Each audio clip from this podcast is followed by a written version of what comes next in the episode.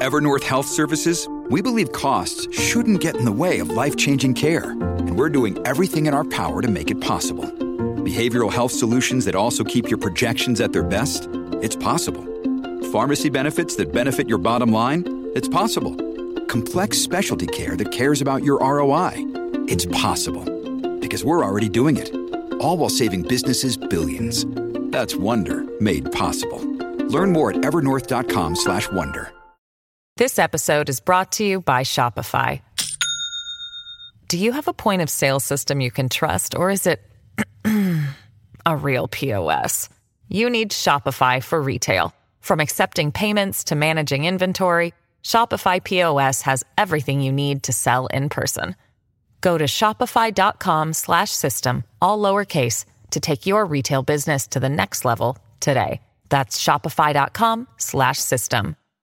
Hello, everybody. This is Marshall Poe. I'm the editor of the New Books Network. NBN listeners like to read books and buy them. So we thought we'd tell you that right now, our friends at Princeton University Press are having a remarkable site wide sale. You can get 50% off books, including ebooks and audiobooks, with the code 50, F I F T Y, at checkout until May 31. You can save some real money on Princeton University Press books. I encourage you to go there and check it out.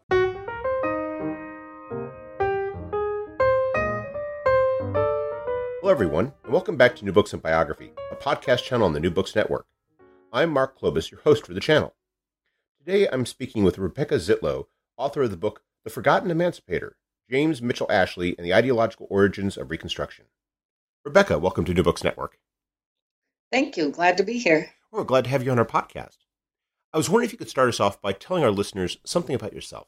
Um, sure. I grew up in southern Indiana. My father was a professor. My mother was involved in local politics, always very interested in politics. Um, I went to college in New York City. I went to law school, and then I I worked for a few years as a legal services lawyer in the South Side of Chicago, in a very um, poor, one of the poorest neighborhoods in the country. Almost all my clients were black, many of whom had come up from Mississippi in the Great Migration.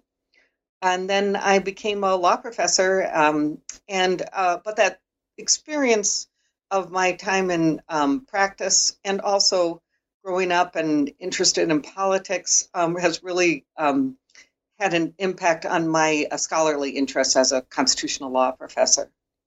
I think that comes across very well in your book because it is it, it does contain this fascinating intersection of law and politics and shows how just how you know tightly interwoven the two are and how you really had to think of them in tandem. What was it that led you to write this book?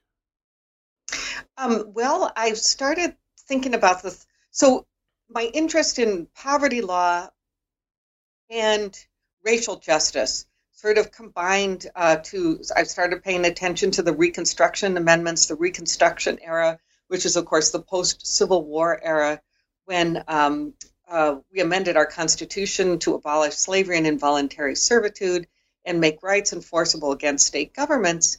And what I I what really uh, became interested in the 13th Amendment, which is the amendment which abolished slavery and involuntary servitude, because it does contain elements of both race, um, racial equality, uh, a promise of racial equality for the freed former slaves, and also economic empowerment for workers. Um, so, um, um, as for James Ashley, there's a kind of a fun story uh, with that regard. I was at a, a conference on um, Reconstruction uh, in Philadelphia, and a friend of mine from law school, very close friend, said to me, "Oh, if you're interested in the Reconstruction Congress, you should learn about my great great granddaddy." And he pulled out a book and he showed me this picture of James Ashley, and I had never heard of Ashley before, and um, because law professors mostly when they when they uh, write about Reconstruction focus on the Fourteenth Amendment. That's the amendment that um, uh, it has some rights in it, uh, due process, equal protection, privileges or immunities of citizenship that are enforceable against state governments, and that's mostly what the courts, the uh, the courts, including the Supreme Court, has enforced in sort of trying to enforce the promise of Reconstruction they don't they haven't uh, until recently really paid that much attention to the 13th amendment and james ashley he was tied to the 13th amendment he was a radical member of the um, uh, Reconstruction Congress. He was uh, anti slavery from the time he was very young, a teenager. He was involved in the Underground Railroad. He um, um, ran for Congress at an at a, at a pretty young age, one of the founders of the Republican Party, and all along he was extremely radical in terms of both his interest in racial justice and and um, and economic justice. And so I just became more and more interested in him. I, I did, you know, started doing research and found that he was really a very important member of Reconstruction Congress that most people had not heard of, other than, you know, historians of the Reconstruction era. Yeah, there does seem to be a, a, a real uh, shame that he his contribution ha- has really been overlooked. And you, you point out that the the reason for this is that a lot of his personal papers were destroyed prior to his uh, death, whether uh, by him or act deliberately or accidentally. You, you say we, we, can't say for certain. Your, your, your, approach to understanding his life, though, I, I, thought was especially fascinating because what you provide your readers is uh, basically this uh, study of his ideas and how they fit into the thought of his times. And I thought it was especially illuminating because you, you show what brought Ashley to that point, not just in terms of a, a, a dislike of slavery, but you situate it within the intellectual and legal milieu of the period. You're talking about issues like free labor. You're talking about you know the, the issues of anti-slavery constitutionalism, and, and and and not just what these ideas were, but then you set it up for how Ashley contributes to them over the course of his career. Yeah, um, we don't know very much about Ashley's private life. Uh, because uh, his papers were destroyed. Uh, there's a few letters here and there, but we really don't know that much. But what we do know is the public record of what he said and what he did, uh, both when he was running for Congress and then when he was in Congress. His uh, uh, and and that is a and that public record. It's what's especially important for um, understanding what the Constitution means. It's actually more important than whatever he thought, you know, um, uh, and whatever he's told his friends or whatever, because this is what he was saying out on the stump, right? And this is what he was saying, you know, what the 13th Amendment means, uh, what it means, why slavery should be abolished. Um, and I think, and, and that really helps us to understand what the Constitution means. And also, um, as you said, I'm really interested in how, how those ideas developed um, within the within the politics of the movement, the anti-slavery movement, and also um, both the anti-slavery movement and then the workers, the burgeoning workers' rights movement in uh, the United States. So one of the things that distinguishes Ashley's from some of the other members of the Reconstruction Congress that at least law professors know more about, such as um, um, John Bingham, uh, the, the chief author of the Fourteenth Amendment, is that Ashley was a former Democrat. He had been part of the Democratic Party and uh, the sort of the popular worker focused populism of, of President Andrew Jackson. And that was an important part of the way he thought about the Constitution and the way he thought about slavery as being ju- not just about racial oppression, but actually about oppression of workers. And so, um, and that really is very apparent in in um, in his what he said publicly I was wondering if you could start us off by, by talking a bit about what you mean by anti slavery constitutionalism, because as you explained, there is a lot going on there that really is important when we talk about the Ashley's involvement with Constitution and constitutional law in Congress. What did you mean by that phrase, and, and what was that thinking of the time, given that you had a you know a, a legal culture, a, a, a lot of legal assumptions uh, that that about how slavery was something that was you know regarded as guaranteed in law. Yes, um, and that's actually something uh, historians are talking a lot about these days. The question of you know the extent to which um, these uh, our original Constitution was a pro-slavery document, um, and uh, those who argue that it was a pro-slavery document, they cite to um, uh, Madison's notes from the Constitutional Convention, James Madison, where he talks about the fact that they needed to make certain compromises in order to protect slavery. They, they point to uh, uh, measures in the Constitution, such as, of course, the Fugitive Slave Clause, um, uh, with the three fifths clause, which counted slaves as three fifths of a person, um, et cetera. It's a, cl- a, part of the Constitution that's ban- um, prohibited Congress from banning the importation of slaves from from uh, until a certain date. Um, but and and and I think, and as as as we when we look and see what happened, of course, is that slave there was slavery at the time of the founding, and then it continued to exist through uh, through the Civil War.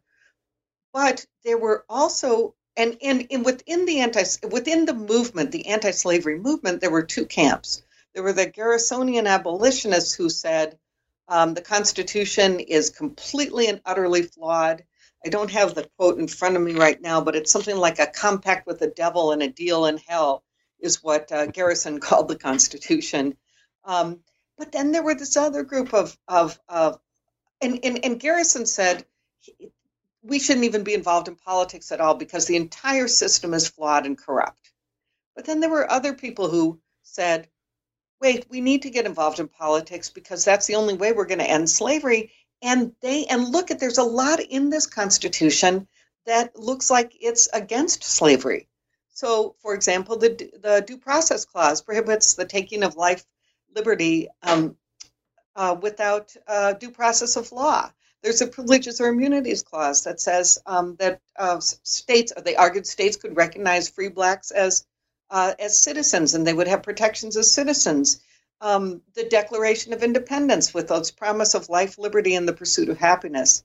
And so, um, and they argued both in courts, but mostly in the um, in the political realm, that the Constitution was actually anti-slavery. And they pointed out that the, the so-called fugitive slave clause doesn't mention slaves, nor does any other provision, including the Three Fifths Clause. The word slave was not in the Constitution until the 13th Amendment, with its language that abolishing slavery. And so they said if you just look at the text of the Constitution, you can see it doesn't say anything about slavery, it doesn't protect slavery, and there are parts in it that contain protections for rights that. Um, uh, that mean that it's that it's unconstitutional. Now, they made some of these arguments in courts and they lost, but they made these arguments in, in the political realm and they gained a lot of traction in terms of support for the anti-slavery movement. And uh, in fact, the um, even the the platform of the Republican Party had a very moderate version of anti-slavery constitutionalism, but it was very influential during those days, um, the, the, the 1840s uh, and 1850s, you know, leading up uh, up to the Civil War. When does Ashley start to uh, speak uh, or, or, or write about these ideas in a way that suggests that he's embraced them? Is it during that period in the 1840s and 1850s, or is it reflected more in his later writings? Oh, definitely in the 1850s. I mean, he, well, we have to he was born, we think, we're not sure exactly when, but we think it's 1824. So he was, uh, you know, he wasn't even um, um, really came became an adult right in the late 1840s, early 1850s, and he from he he was giving uh, speeches where he was arguing that slavery was completely unconstitutional from er, from early days. One argument that I didn't mention earlier that was actually very important to Ashley was that he argued that slavery violated natural law, um, principles of natural law, and that um, and and that those principles should be enforceable through law. Um, uh, so uh, uh, he was he was also motivated by his religious beliefs. Um, he thought it was completely immoral. Slavery was completely immoral. That makes him more like the Garrisonians. But he, as I said, he, he got involved in politics. Uh, he ran for office. He's, he, he really got involved in 1856, where he was campaigning for another uh, uh, uh, uh, someone else who was running for Congress. Um, and he gave these speeches for these very broad views of rights uh, back then in 1856. This is sort of the first written record that we have of this. I thought your discussion of, of anti-slavery constitutionalism was really interesting, but I was especially fascinated by the fact that you had this discussion about free labor because free labor is something that you know it, you know it, it's associated with with with the Jacksonian movement, with the Democratic Party, and it, it's something that I had not really seen as well developed in terms of how you know anti-slavery ideas stem from that until you explain how it breaks down and, and, and how Ashley embodies it. Because as you point out, and you've already referenced, he starts out as a Democrat. He doesn't start out as a Whig or a Free Soiler or a Republican. He starts out as a Democrat, which is the party that during this period is increasingly becoming more of a pro-slavery or or or, or anti uh, uh, anti-slavery, shall we say, uh, party. So so could, perhaps could you explain a bit what free labor was and and how Ashley drew from that a anti a critique against slavery, especially when there were so many Democrats who were very pro free labor, but who ne- or uh, or labor theory of value, but who never really connected that with opposition to slavery. Yeah. Um, well, so the fact is that slavery was a system of exploitation of labor.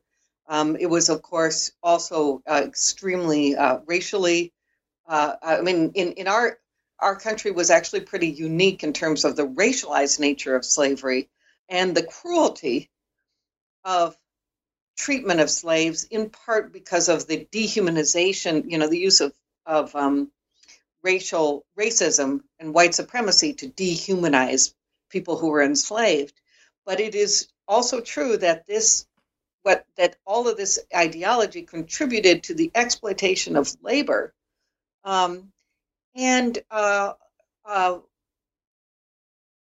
people and, and and and and and at the same time in the north we have this evolution the beginning of the industrial revolution where at the turn of the you know in 1800 our our uh, economy was primarily um, art, artisanal uh, farmers, um, people that uh, at least could expect they would hope someday that they might own their own farm.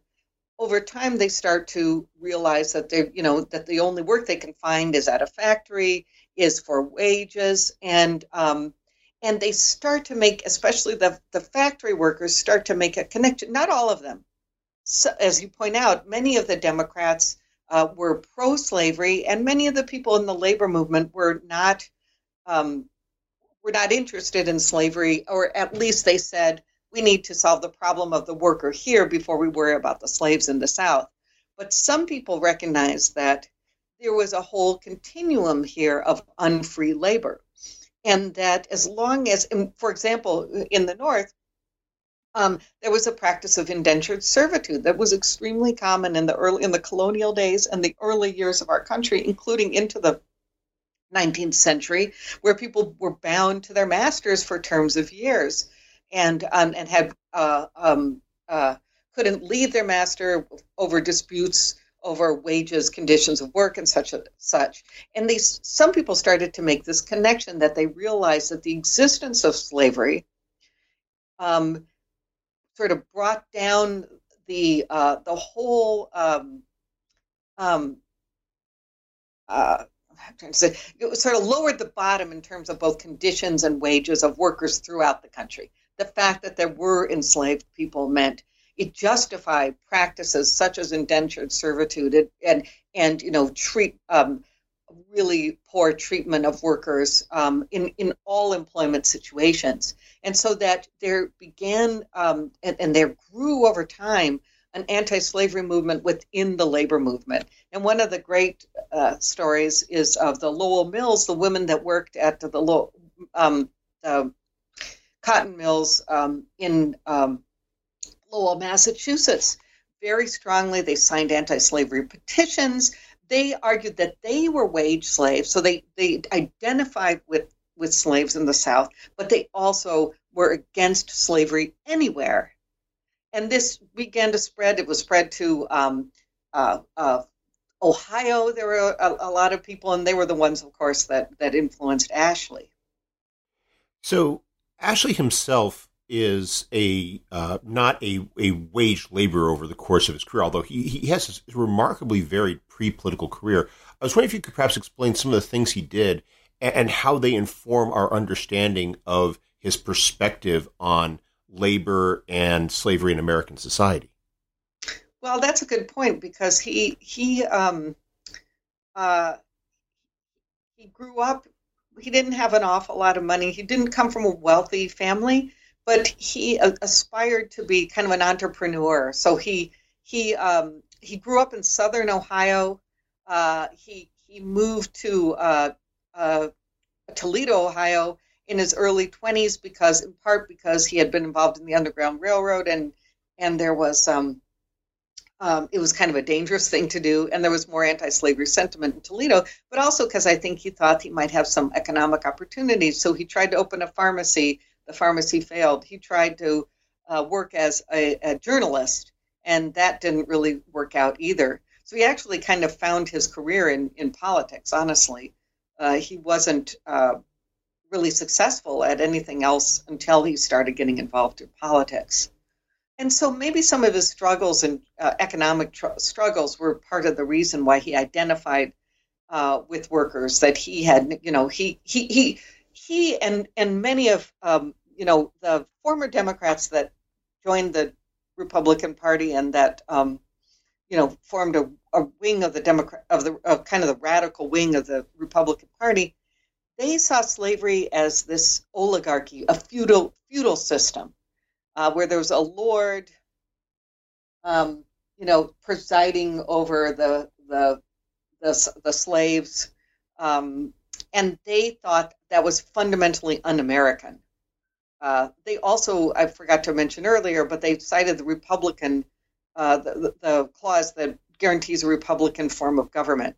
So I think that you know it's clear that Ashley identified not with the Lord, right, but with mm-hmm. the workers that were working for the Lord. And maybe it was partly because of his sort of economic struggles early in his life. But that's pure speculation because I really, we really don't know. You, you describe his uh, his entry into politics, and it was very fascinating because he seemed to be there at these very critical moments, and he connected with the right people. He connected with Salmon Chase, who was this rising political force in Ohio, very staunchly anti uh, anti slavery he attends one of the Lincoln Douglas debates, which I, I just thought was such a fascinating detail. Yeah, and, and, and then he's there. He, he he's he witnesses the uh, the, the trial of John Brown. I mean, he he he, seems to be uh, you know at, at these points at which you're you're really seeing history turning, and he's really has this interesting connection with these very key players. What ultimately leads him to pursue a political career, and, and how does he get in? How does he get into office? Well, um, well, I think that it appears that well, he was he was when he was young. They were he was very close friends with a family, a Quaker family, very strongly anti-slavery, who also had a really um, good library. And Ashley would read all these treatises, anti-slavery treatises, and other. Uh, and so that's what he really got him interested in it. And I, I agree with you. It's amazing how much he traveled mm-hmm. back in those days because he traveled to he traveled to Washington D.C. Um, he was there at the inauguration of Will, Will, William Henry Harrison. He was went to the 1844 Democratic Convention, at which um, uh, he was he left disgusted because um, uh, the the convention uh, uh nominated the pro-slavery uh, Van Buren. Uh, I'm sorry, the yeah Polk yes, thank you, James Polk instead of Van Buren from from New York. He um, he uh, he traveled to to he saw the Lincoln Douglas debate. He campaigned for Lincoln. He went to uh, the very first convention where the Republican Party was founded, and as you mentioned, he he became a protege early on of Salmon Chase, and that was crucial to to his success, making connections and such. But he really, really got out. He really um, um, and and so when he made all these connections, and I think that he really impressed people with his uh, both his personality, his speaking style, and they said, well, you know, you should you should run for Congress yourself, and so and so he did, and he won the first time that he ran in 1858. This episode is brought to you by Shopify. Do you have a point of sale system you can trust, or is it a real POS? You need Shopify for retail. From accepting payments to managing inventory, Shopify POS has everything you need to sell in person. Go to shopify.com/system all lowercase to take your retail business to the next level today. That's shopify.com slash system. And it was really interesting to think about how he gets into politics. I mean, he only serves in Congress for a decade, but yes. it's such an important decade. And you, you, you point out that uh, he's elected in 1858, but at that time, uh, the Congress in which he served wouldn't meet for another year, so he has a year to get there. So he doesn't really start until 1859 and and and you have all these events going on at that time. You're on the eve of the election of 1860. You have uh, the election take place. You have uh, the the response to the election. What was his response to uh, what was going on nationally as the debate on slavery was really reaching a, a, a boiling point? Well, he really understood that it was, you know, that the debate was reaching a boiling point. As you mentioned, he went to the um, uh, the uh, trial of John Brown, and he wrote back a report that um, I, if I could get, let's say, 6088, where he basically said, you know, this is a harbinger of things to come. Um, you know, oh, here we go. Men may, t- may talk as they will, but I tell you this there is a smoldering volcano burning beneath the crust, ready to burst forth at any moment and an enemy to peace of almost every hearthstone is lurking at the heart of the apparently submissive lashed slave. And uh, and it basically predicted, you know, that the that the Civil War was going to come. Uh, gets into Congress, as you said, he starts in Congress in 1859, and of course, next year um, Lincoln is elected, and and from the very beginning, Ashley, I think in part because of all the campaigning he did for so many other uh, Republicans. He's very well liked. He's very well respected. He's elected to the Committee on the Territories. And at that time, um, the territory, slavery in the territories was the number one issue. It's really the issue that that um, you know was sort of the spark sparked the conflagration, disputes over slavery in the territories, and um, um, and he was poised and ready. And as soon as the war broke out, he said, "This is this war is going to end slavery." which wasn't what people thought at the time, mm-hmm. right? And that's not the way Lincoln framed it. Uh, it was a war to save the Union, of course, to protect the Union. Uh, but from the very beginning, Ashley uh, did everything he could to make sure that the war would actually bring about the end of slavery. So, could you describe some of the measures that he was supporting and also how he was dealing with the fact that while he was convinced the war was going to end slavery, that was not the position that the Republican president in the White House was was uh, adopting on it. And how did he deal with the fact that he was getting that resistance from his own party leader? Well, and so there was always a lot of tension between Ashley and other radical members, such as Thaddeus Stevens, Charles Sumner, and the Republican Party, and Lincoln, um, because Lincoln really was moderate. Lincoln uh, for example, one of the examples, and this also was a, a difference between Ashley and Salmon Chase. Ashley argued that slavery was unconstitutional everywhere, but Lincoln and Chase argued only that Congress had the power to prohibit slavery in territories, but not in the existing states. Um, and and so, um, uh, uh, measures that Ashley proposed, including included um, supporting uh, General Benjamin Butler at the very beginning of the war when slaves uh, escaped across northern lines. Um, some of the Union generals just returned the slaves to their masters, but General Butler said, "No, you're contraband of war. We're confiscating you from the Confederates, and you're you're now free." And Ashley supported that. Eventually, over a couple of years later, Congress um, enacted a law that authorized that practice. But from the very beginning, uh, Ashley saw this as a very important. Um, and uh, in fact, he traveled to the battlefield to meet Butler, and he saw this as a very important development. Uh, another thing he did in 1862, which was very early on the war, and it was very not clear who was going to win. Ashley um, introduced the first what he called, you know, reconstruction measure. What would we do once we win the war? to in these slave states. And the Reconstruction, um, his bill would have said that all the southern states that seceded were now conquered territories. The federal government could do whatever it wanted, and what they would do would be end slavery, confiscate land, give land to free slaves, give voting rights to freed slaves.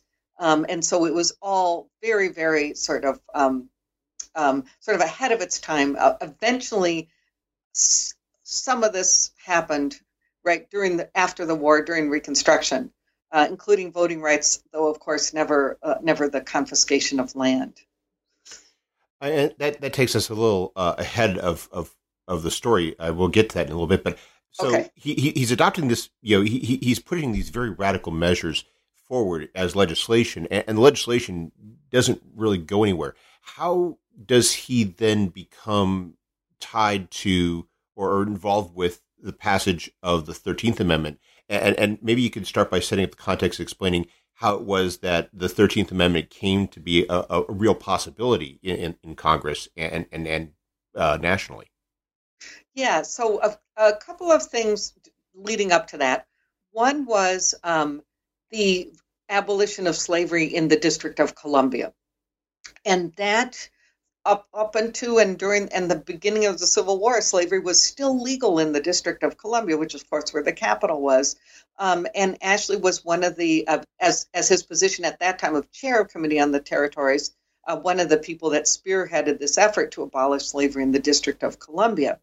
Um, and uh, but that was um, the abolition of slavery in the District of Columbia included uh, payments for uh, to pe- to the slave owners um, for the slaves, which was something that Ashley strongly opposed, but saw as understood it was necessary in order to get it in across into Congress, right? But then the next thing, of, of course, that happens is the Emancipation Proclamation, and when uh, once uh, Lincoln issues the Em- Emancipation Proclamation as a war effort, saying that slaves in conquered territories would be free, that makes the Civil War really into a war to end slavery. And so then taking the next step in abolishing slavery everywhere seemed a sort of natural progression from that. That's at least uh, what Ashley and, and his and the other people, uh, you know, that supported the uh, the Thirteenth Amendment argued. Um, you know, it's we this this horrible institution of slavery is the only reason why the Confederacy exists and survives. Um, and it, it it it has to go, and our country can't can't continue uh, with any legal slavery. And so, of course, the Thirteenth Amendment abolishes slavery everywhere in the con- everywhere in the country. And Ashley was one of the first. He was the first person to um, to propose the Thirteenth Amendment, uh, although the language he used wasn't what ended up in the bill. That language was from Lyman Trumbull, also a former Democrat in um, from Illinois in the Senate. So the amendment initially goes through the Senate and they ratify it, and then it goes to the House. And this is something that some listeners might be familiar with because it's uh, fictionalized in the movie Lincoln. And, and, as you point out there, you know Ashley is a character in it, but he's misrepresented. It, it's it's a great performance by David Costabile, but Yes. he, he's he's portrayed as having a different position than was the case. Uh, What was his role in getting the amendment through the House? and how does he go about uh, achieving its uh, passage?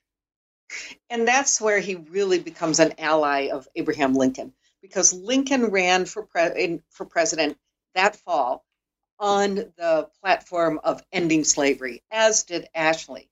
Many others did not, because even in the in the fall of 1864, it was not clear which way the the war was going to go. But they both did, and when he was elected, Lincoln took this as a mandate, at, as did Ashley, and the North had the Union had started winning battles and things were looking better. Um, and of course, uh, we're we're we're coming on the um, the the eventual victory of the Union in uh, in the following spring. So, but it still was going to take a lot of work to get the um, amendment through Congress, and Ashley and Lincoln worked together to lobby the reluctant members of Congress, and that's that's portrayed, as I say, not accurately, but portrayed in the in in the in the movie. Um, and I think of it as if I if you know about the his the um, how the uh, 1964 Civil Rights Act got through Congress and passed the filibuster with uh, uh, Senator Hubert Humphrey working with uh, President Lyndon Johnson. It was the same kind of thing. They were working hand in hand. They were making whatever arguments that they could. Um, there were certainly some uh, some log rolling type, you know, promises made um, at the time, and um, um and and Ashley, but he, you know, they got the votes, and Ashley presided over the vote uh, in Congress in January of 1865 in the House of Representatives. He gave a speech explaining what he believed the Thirteenth Amendment was about and the reason for it, and then uh, and then you know, of course, they voted. Uh, uh, the House of Representatives voted uh, in favor of it, and um, and the rest is history. the rest is indeed history. But then, and you go on to explain, you know, that's not the end of it. It's not. It's not enough simply to end slavery. He then, he, with the uh, uh, passage, you have the end of the war closely upon the following upon the heels of that. And then you enter the period of Reconstruction. And as you've already explained, he has been working, uh, he's been thinking about Reconstruction. He's been proposing legislation before we there was even really a name for it. So, what is his attitude about the uh, about uh, the emancipation of the slaves post ratification, and what is he doing in Congress with regard to Reconstruction?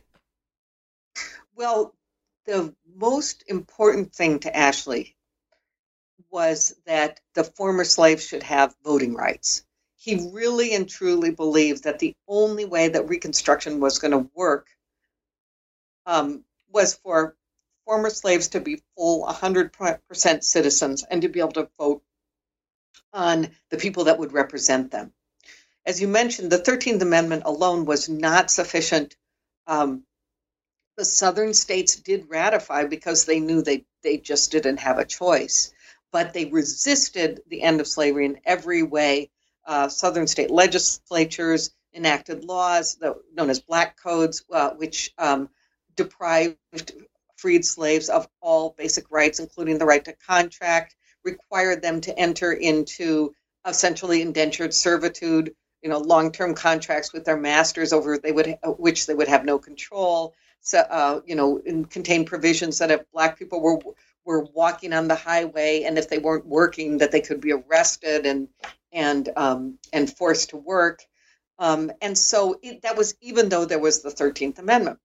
So it required, at the very least, legislation to enforce the 13th Amendment. So the 1866 Civil Rights Act really directed at those black codes, making it clear that um, freed slaves had fundamental rights, including the right to contract, the same as white people, that uh, really was geared at protecting the rights of those freed slaves and, and especially their right to engage in, uh, in contracts for their labor on fair terms with their former masters or with other people because of course they weren't really all that interested in working for their former masters but a lot of them ended up having to work you know on the same same uh, plantations for their for their former masters but then um, uh, uh, the next thing is as i say uh, Ashley and the other radicals, such as Thaddeus Stevens, who's who's portrayed um, in that movie that we were talking about as a real radical that he was, and Ashley was like him.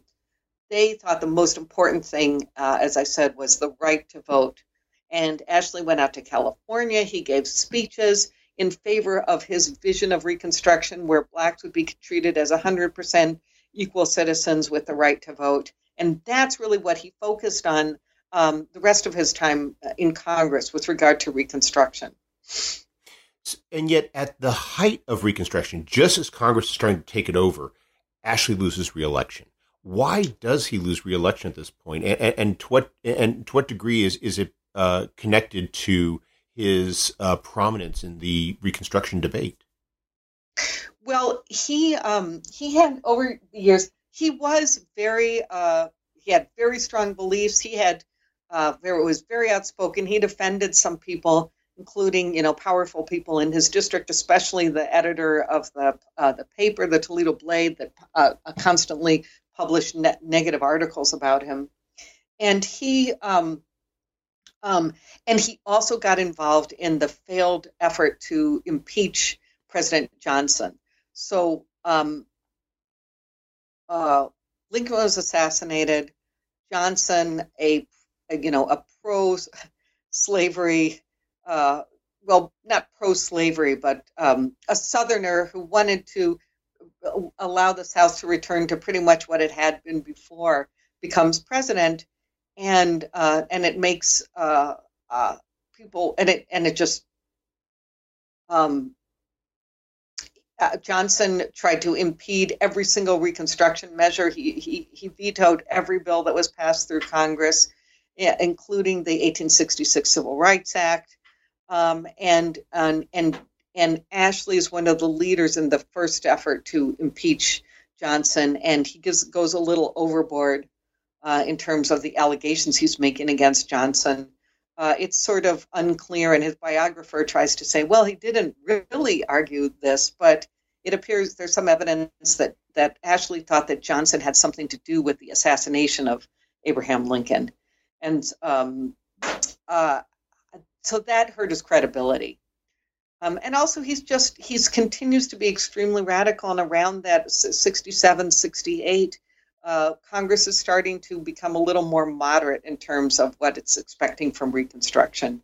Um, and Ashley, like Stevens, still extremely radical, sort of um, really too radical for the Republican Party by 1868.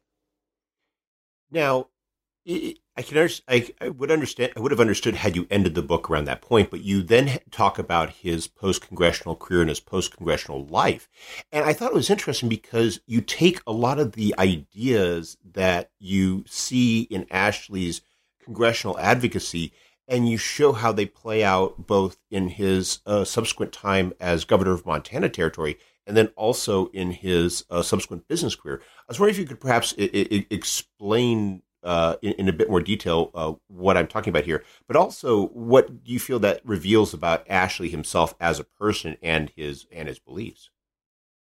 Well, so we were talking earlier about the the free labor uh, strand of the anti-slavery movement and its and its potential for um, for all workers, so that ab- abolishing slavery and involuntary servitude would raise the floor for all workers and and help all workers. And um, in the early measures of Reconstruction, the ones Ashley was behind, the 13th Amendment, the 66 Civil Rights Act, the 67 Anti Peonage Act, really reflects that view that is, this is about both race equality and economic equality. And after Ashley uh, leaves Congress, um, he continues to advocate for that, uh, that vision, what he called the vision of the old guard. Um, and he, he's appointed uh, a governor of Montana where he speaks out against the Chinese uh, system of coolie labor, where Chinese immigrants were brought to the United States to work uh, to build the railroads and were treated really um, uh, like indentured servants, almost like slaves. And, and Ashley speaks out against this. So, um, so he continues to make these, these free labor arguments. And the reason why I thought it was important to talk about this was because as I said, in Congress, uh, uh, the Republican Party, becomes more moderate, becomes more pro business uh, over the years, very much in fa- uh, uh, uh, focused on developing the West, building railroads, etc. And and, be, and and and over the years becomes the the pro part the the pro business party that we recognize today. What Ashley Ashley what Ashley did, what Ashley's tried to continue to do, uh, sort of is an example example of the road not taken. You know, um, if they had, if the party had really continued, really uh, to um, to focus on enforcing both workers' rights and, and and rights against racial equality. One of the things that uh, the labor movement, oh, and, and actually loses his job pretty quickly as uh, governor of Montana because it turns out a lot of the people who lived in Montana were former Confederates that had moved up there when things started to go badly in the war and they they didn't like him at all. Uh, so uh, they complained, and, and and and President Grant actually removed him. Um, uh, he comes back and he builds uh, he builds a business, and this time it's fairly successful, at least through um, uh, in the early years, and that's building a railroad between um, Ann Arbor, Michigan, and Toledo, and that at one point goes as far as to Chicago. And I can say that having lived in Toledo for uh, many years, I sure wish that railroad was still there. it's been really nice. Supposed to go up to Ann Arbor and to go to Chicago. So anyway, um, uh, he starts to advocate the uh, the sort of one wing of the labor movement, sort of labor republicanism, which was um, this view that workers should own, be part of the ownership of the means of production and be and be involved in the running of businesses. Um, uh, and Ashley gave to his workers um, um, the kind of benefits that uh, that we sort of expect or we used to expect from work today, such as a pension. Um, uh, and so basically has progressive policies towards his workers um, as, as the owner. Now he's on the other side, right? Now he is a, the owner of a business, uh, but he's still using progressive policies towards his workers. it, it is interesting to, to see how you know how deeply felt that uh, he that his views were that he was willing to put them into practice, even at a time when nobody would have really, most people wouldn't have held it against him if he had gone the more, uh, you know, the the more traditional capitalist route of you know, you know, treating workers like uh, parts that could be exchanged and sending in strike breakers and Pinkertons and whatnot. And and, yeah. and, and, and yet he remains true to that, you know, up through the point where he retires. And and, and you uh, have that that that uh, the the you know the I thought that the, the part at the end where you talk about how he's honored by uh, by African Americans for what he did is as, as a real uh, statement of of just how not just how he was viewed by many of his peers, but also that contrast between how at the end of his life he you know he has no less than a person than Frederick Douglass lauding him, and yet how that contrast with what you point out at the beginning of your book about how he's how he subsequently then ends up getting forgotten. Yeah, um, it's a, I think it's a very moving scene. Uh, there was a, a man named Benjamin Arnett who was the head of the Afro American League of Tennessee, who happened. Uh, he was a um, United. Um, I'm sorry, um, AMC. Um, Af- uh, AME. Af- African AME. Thank you. African Methodist Episcopal Church. Right that was formed in the midst of the uh, 20th, 19th century. And, uh, and actually, one of the things that Ashley did, um, he helped to found that church in Toledo, which was an amazing thing. Um, and that was in back in the uh, in the early days in his early life. That was an amazing thing for a white person to do to be involved in that sort of social movement and help to found a church like that. Um, so anyway, Benjamin Arnett was at the he was at the um, the vote on the 13th Amendment, and Ashley really impressed him. And years later, uh, we're getting ready for the Columbian Exposition in Chicago, and Arnett contacts uh, Ashley and says, "We want to do, we want to um, publish a book of your speeches, and we want to honor you at this exposition."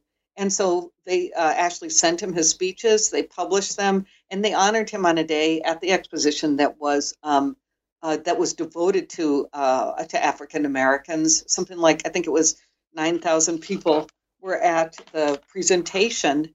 Um, uh, this was in 1892, so it was many years later. It was the, the, year before Ashley died that he got this. Um, and and as you mentioned, Frederick Douglass.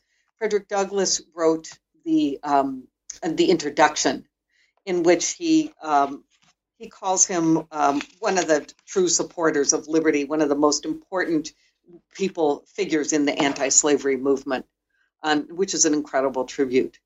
And so, uh, and so that legacy is there. But what happens? So then, you know, the next question is why is he forgotten? And as you were saying, and um, the answer is that the history of Reconstruction is, is has been politicized as Reconstruction itself. As you know, you're a historian.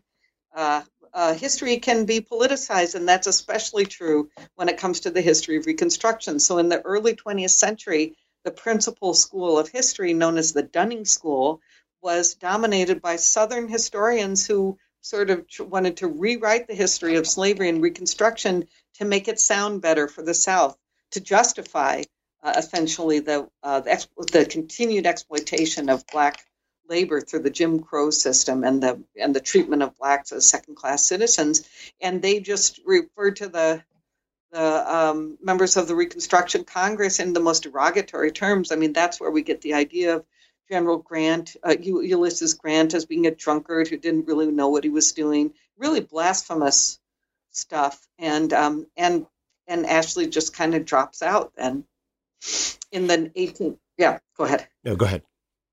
Well, I was just going to say in the 60s and the 70s, there's a whole new movement of, of historians such as Michael Les Benedict and Eric Foner that start to re to to um, rewrite the history of Reconstruction consistently what, what with what really happened there, and that's when we start getting you know some recognition of the uh, members of the Reconstruction Congress, uh, but they still don't get nearly enough recognition. Well, we've taken up a lot of your time, but before we go, could you tell us what you're working on now? Um, sure. I'm working on a couple of projects that, that sort of build on this. One is a sort of a multi article project about what the right to contract and the right to free labor mean for workers since um, since the 13th Amendment established that right. Um, and in particular, I'm working on a, a piece about the gig, econ- gig economy workers now and how all what this all this all this means to our current economy, our labor economy. And I'm also working on a, a project about uh, fugitive slaves and their impact on this whole story that we were talking about as constitutional actors. Um, they played a, a, a, crucial role as catalysts for constitutional change and inspiring people like Ashley um, um, to get involved in, in the anti-slavery movement. Um, and so that's the other thing I'm working on. Well, those both sound like excellent projects. I wish you the best with them. Thank you. Uh, Rebecca Zietlow, thank you very much for taking some time out of your schedule to speak with us. I hope you have a wonderful day. Thank you. You too.